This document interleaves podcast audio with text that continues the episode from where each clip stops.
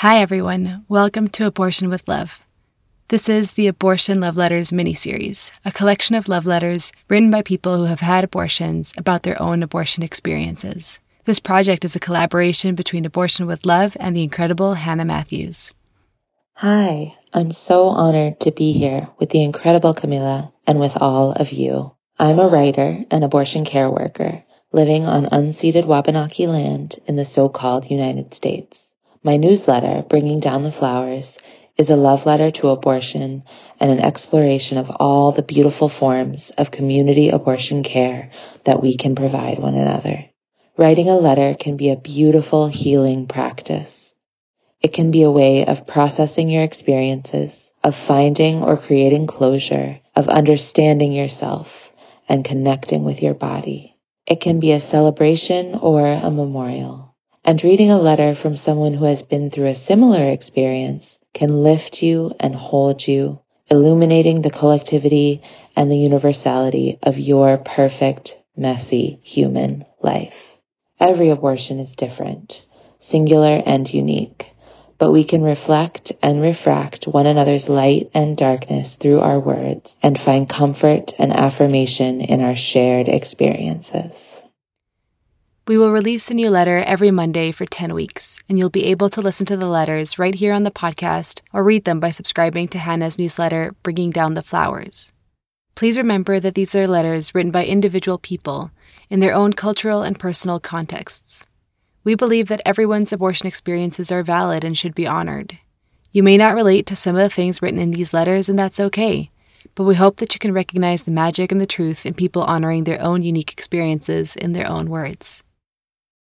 And now for the eighth letter. Well, actually, it's two letters. It's written by Emilia and Ole to their seedling, and it's read out loud by them as well.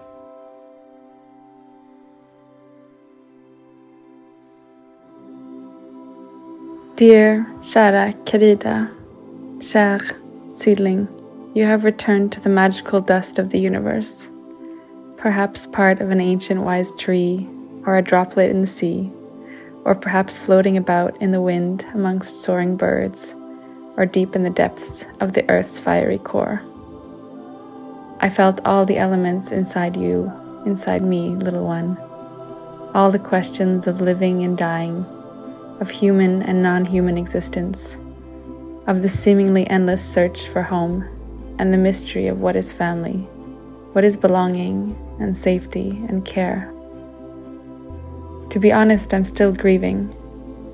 But for who, you might ask, as a carefree seedling who knows the earth and the cosmos is their home. So I suppose I'm grieving for myself, for the baby that was born not feeling fully wanted, for causing stress and burden to a couple who didn't have the awareness and support to give me unconditional love, to whisper and sing welcoming poems, to bring me to this realm. I forgive them. You help me forgive them by recognizing that all our stories are connected. You help me realize I can release this pain of not feeling fully desired by those who brought me to life and their own struggles to love and support one another can now find peace. I let go of their fear, their sadness, and their anger of not feeling fully wanted, welcomed, and cherished themselves. I let go of my fear of never finding home, family, and belonging. I trust the earth is holding you as I trust the earth is guiding me, welcoming me, and cherishing me. This was an abortion with love, and I thank the ancestral feminine that has always held this wisdom. And I thank you for being with me and the teachings you offered. Love, Amelia.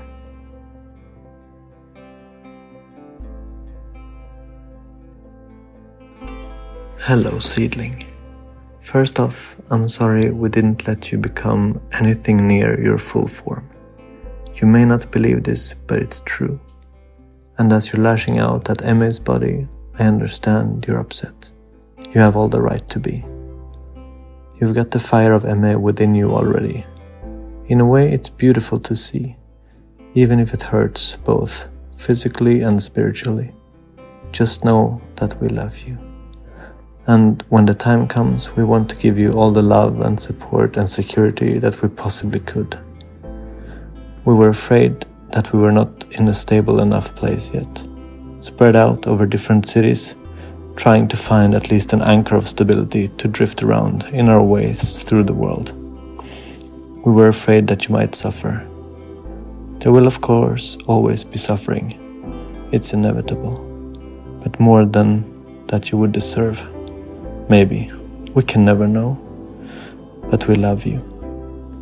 The tiny amount of time we had, you already taught us many new lessons about life, our bodies, our plans and dreams.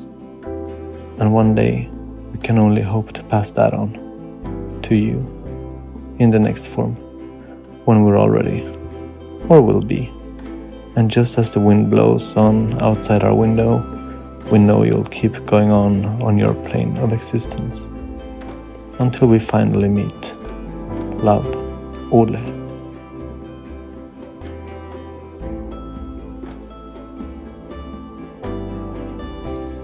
All right. Thank you, Anton, for the music, Ida, for the art. I'm so happy that there's a piece of each of you in each of these episodes. And thank you, Hannah, for all your encouragement and support. It's so appreciated. I love being your partner in this project. This mini series is brought to you by Abortion with Love and by Hannah's community abortion care newsletter, Bringing Down the Flowers.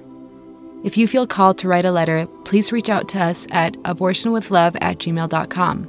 We would love to read your letters, and we know that there are people out in the world who need to hear you read them.